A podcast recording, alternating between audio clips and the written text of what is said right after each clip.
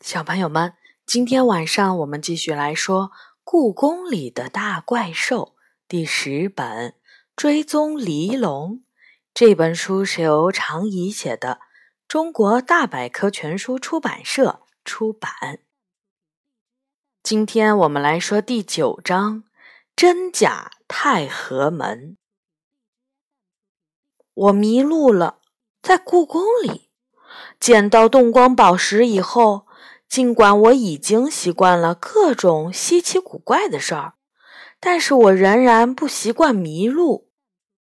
我在太和门附近转了三圈儿，进进出出太和门不下了十次，但眼前的仍然是太和门和它两侧的真度门与昭德门。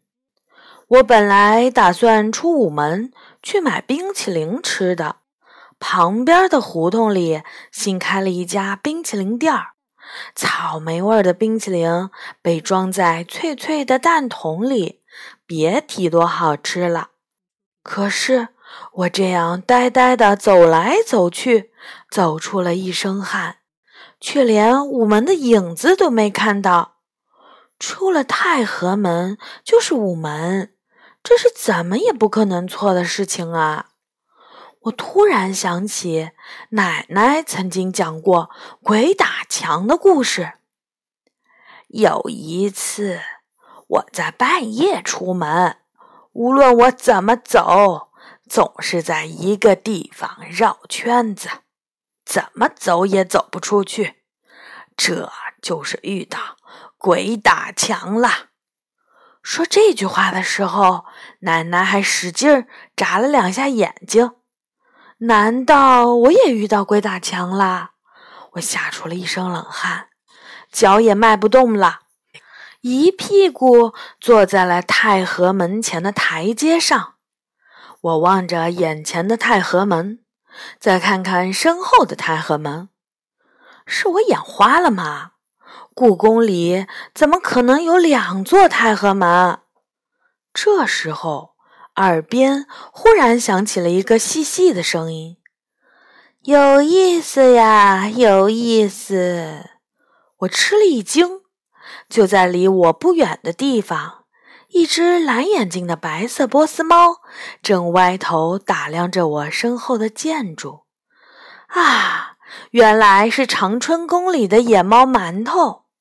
馒头，你也能看到两座太和门吗？我着急地问：“当然能看到，我们猫的眼睛在晚上比在白天还要厉害呢。”喵！馒头晃着他那颗馒头一样雪白的大脑袋说：“没想到有关太和门的传说是真的。什么传说？”我瞪大眼睛。你不知道吗？喵！馒头眯起了眼睛说：“故宫里曾经造过一座假的太和门。”假的太和门！我扑哧一声笑了。这怎么可能？皮包、鞋子，甚至电冰箱都可以造假，但太和门……可是有十多层高楼的大建筑，怎么可能造假呢？喂，你不信吗？喵！馒头不高兴地看着我，压低了声音说：“这是我的祖先流传下来的大秘密。”什么样的秘密呢？我忍住笑问：“你知道我的祖先是谁吗？”喵。我摇摇头，馒头翘起鼻尖，骄傲地说：“我的祖先是隆裕皇后最宠爱的玉猫。我们家族流传的那个关于假太和门的传说，据说就是他传下来的。”喵！哦，快给我讲讲！我来了兴趣。馒头哼了一声。就开始讲故事了。很久很久以前，到底有多久呢？其实也没多久，也就一百多年前吧。那是一个冬天，天冷的要命，皇宫里却热闹极了，因为光绪皇帝马上就要结婚了，这可是皇宫里最大的喜事儿，所有人都在忙着准备皇帝的婚礼。一个刮着大风的深夜。看守真度门的士兵正在油灯下打瞌睡，完全没有注意到油灯的火苗已经烧毁了灯壁，点燃了房屋。皇宫里突然响起了急促的锣鼓声，巨大的火苗映红了天空。浓烟弥漫到整个皇宫，着火啦！太监、侍卫和宫女们忙着救火，然而真度门的屋顶和柱子瞬间就消失在了大火中。真度门西边的皮库和东北的茶库。也很快被烧光了。不久，太和门被大火包围，熊熊大火整整燃烧了两天两夜才被扑灭。太和门在大火中变成了灰烬，皇宫里乱成了一团。皇帝的婚期只剩一个多月，按照规矩，皇后的轿子必须从太和门进入皇宫。现在太和门烧没了，重建一座宫门也来不及呀！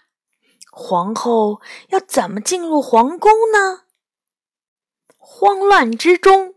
慈禧太后做了一个让人吃惊的决定：哪怕让扎彩盆的工匠们搭建一座纸做的太和门，也要让皇后经过太和门再入后宫。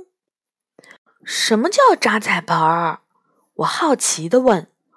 听说是用竹子扎成骨架。再在上面贴上彩纸，喵！那风一吹还不倒啦？馒头笑了。事情神奇就神奇在这里呢，喵！传说那座纸扎的太和门很快就被搭好了。它不但和以前的太和门一样高大。连上面的雕塑、瓦片、彩绘都和真的太和门一模一样。别看它是纸糊的，但就算很大的风吹过，它都不会摇晃。连那些长期生活在皇宫的侍卫和宫女们。都看不出那是一座纸糊的太和门。我眼睛睁得老大，这也太神了！可不是。于是，光绪皇帝举办婚礼的那天，隆裕皇后的轿子就从大清门一路走到了太和门。穿过了纸做的假太和门，最后到了乾清宫。馒头露出了向往的表情。听我祖奶奶说，那是一场无比华丽的婚礼。皇后进宫的时候还是半夜，人们手里的宫灯把天空照得跟白天一样明亮。到处都是漂亮的彩带，女人们身上的珠宝如夜晚最明亮的星星。抬皇后嫁妆的队伍排了几百米长。宴席上的鱼肉堆得像小山儿一样，宫廷画家们把整个婚礼都画了下来。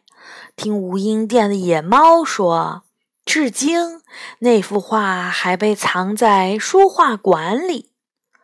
再华丽的婚礼有什么用？隆裕皇后最后还是没有得到光绪皇帝的爱，一点都不幸福。我叹了口气。后来那座假太和门怎么样了？喵，还能怎么样？婚礼之后就被拆了。第二年，皇帝选了个吉利的日子，重新修建太和门。新大门足足建了五年才建好。馒头碧蓝色的眼睛闪耀出异样的光辉。但是，听我的祖先说，就在新太和门被建好的那天晚上，那座纸做的太和门忽然又出现了。怎么回事？我倒吸了一口凉气。谁知道呢？喵。馒头说：“可能是纸大门不甘心吧。明明被制作的那么精美，却很快被拆掉了。”我祖奶奶说呀：“纸大门是想和新大门比一比呢。”那是一个刮着暖风的春天，就像现在一样。纸大门儿的出现把皇宫里的人吓坏了，他们请来了萨满巫师做法，又请来了和尚们念经，折腾了好几天，纸大门才消失。我搁在膝盖上的双手颤抖了起来。难道我们眼前的这两座太和门中有一座？是纸做的，馒头点点头说：“应该是这样的。”喵，我的心往下一沉。纸大门，明天要是被游客们看见，那非成了大新闻不可。不行，我要想想办法。你知道怎么走出这里吗？我问馒头。当然，我们猫可不像你们人类那样爱迷路。喵！别吹牛，你先把我带到雨花阁再说。看我的吧！喵！馒头带我绕到其中一座太和门的后面，稍微拐了个弯，我就看到了熟悉的太和殿。我佩服极了。自己走了这么久都没有走出去，野猫们居然可以这么轻易的就找到路，真是太厉害了。我们走出了右一门，朝着雨花阁的方向走去。春天的夜晚又静又暖。为什么要去雨花阁？喵！馒头问。去找龙或者斗牛。看他们有没有办法让假的太和门消失？他们啊，喵！馒头微微一笑，小声说道：“估计怪兽们也乱成一团了呢。”你说什么？没什么，没什么，你一会儿就知道了。喵。圆圆的月亮正悬挂在雨花阁上方的天空中，还没走进雨花阁的院子，我就听到里面传出了很多怪兽的声音，真热闹啊！我心里想，难道今天是怪兽们聚会的日子？一进院子，我就觉得不对劲儿了。院子里有两个长得一模一样的天马。正扑扇着身后的翅膀，在争吵着什么。我使劲揉了揉眼睛，确定不是自己眼花了。我是真的天马，你就是个纸糊的，你才是假的。看我猜就是这样。喵！馒头得意的鼓了鼓鼻子。这怎么可能？我的眼珠都要掉下来了。怎么不可能？纸太和门上的怪兽们活了，真怪兽们就要头疼啦！哈哈哈！喵！他一副幸灾乐祸的样子。忽然，一团五彩祥云从天而降，龙从里面钻了出来。小雨，你来的正好！龙大声说。我这才发现，他的身后一条跟他一模一样的金龙。龙大人，你也……我吃惊的说不出话。快来告诉这家伙，我才是真正的龙大人！龙生气的看着他身后的龙。哦，我犹豫了。说实话，我完全分不出眼前哪个才是真正的龙。雨花阁的大门“呼”的一声打开了，我的眼睛更花了。我居然看到了两个一模一样的吻兽走了出来，他们的身后还跟着两个一模一样的谢智和两个一模一样的海马，每个怪兽。都是一脸怒气，最后走出来的是斗牛，只有他是孤身一个。斗牛，为什么你没有指怪兽？我问。斗牛还没说话，馒头就抢着说：“因为太和门上都没有斗牛的雕像。”对呀，我怎么忘了呢？太和门屋脊上的七个怪兽里没有斗牛，太好了！我像找到了救星一样，拉住了斗牛的牛蹄儿。快告诉我，哪个怪兽是真的？我我也分不出来。斗牛吞吞吐吐地说：“假太和门做的太逼真了，这些怪兽也是很难区分。”照妖镜。传说不是有这种东西吗？我们可以找神仙们借一下。斗牛摇着头说：“照妖镜只能区分哪个是妖怪，哪个不是。纸做的怪兽也是怪兽，照妖镜是照不出来的。那怎么办？”我急得满头大汗。两个海马已经打起来了，而两个吻兽站在我面前。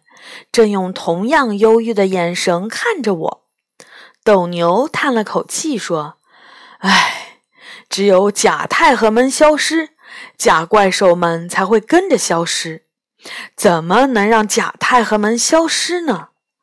用火烧假太和门是用纸做的，一把火就烧完了。”喵，馒头出了个馊主意，我提醒他。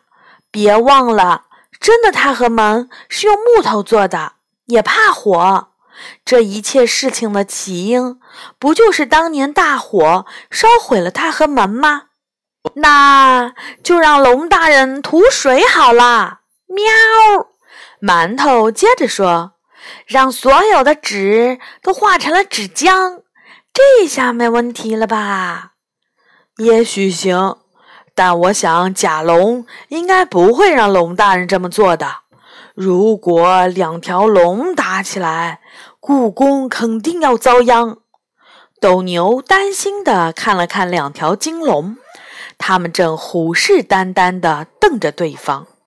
馒头气冲冲地对斗牛说：“火也不行，水也不行，还是你自己想个主意吧。”我也没有什么好办法。斗牛皱起眉头说：“假太和门里融进了太多采渣工匠们的心血，所以他才不甘心这么消失。对了，让我想想，上次他是怎么出现又消失的？如果我没记错，太和门重新建好的那天晚上，月亮一升起来，假太和门就出现了。”几天后，直到一个阴天，它才消失。难道斗牛突然停住了，呆呆地望着天空中又大又圆的月亮，低声说：“难道是因为它吗？”“因为月亮？”我问。“不是光，我且试试看。”斗牛一下子站了起来。我、馒头和怪兽们都奇怪地看着他，不知道他要干什么。摆动了几下长长的身体后，斗牛腾的一下飞上了高空。当他的身影比小蚯蚓还要小的时候，我看到了大团的云彩从他的嘴里呼呼地喷了出来。斗牛喷云干嘛呀？喵！馒头仰着头问：“不知道。”我摇摇头。虽然我知道斗牛是会吞云吐雾的怪兽，但是我实在想不明白，喷云对让钾钛合电消失会有什么作用？云彩越来越多，越来越厚，渐渐遮住了明亮的月亮。四周慢慢暗了下来。喵！快看！馒头尖叫了起来。我低下头一看，目瞪口呆。院子里一半怪兽的身影变得模糊了起来，像是被投影仪照到墙上的影子，一点一点的消失了。剩下的只有一条龙，一个天马，一个海马，一个谢志。我忽然明白了，原来不管是假太和门，还是假怪兽，我们看到的无非是光线下的影子而已。无论是月光下的影子，还是太阳光下的影子，只要光线一消失，影子自然也会消失。呼，这下好啦！我松了口气。回去的路上，我故意绕到了太和门。黑夜中，庄严的太和门静静地耸立在广场上，像是什么事情都没有发生过一样。我这才放下心来，朝着妈妈办公室的方向走去。而草莓冰淇淋只能明天再去买啦。好的，小朋友们，今天的故事说完了，下一次我们会来说第十章《其余的雨人》。小朋友们，晚安。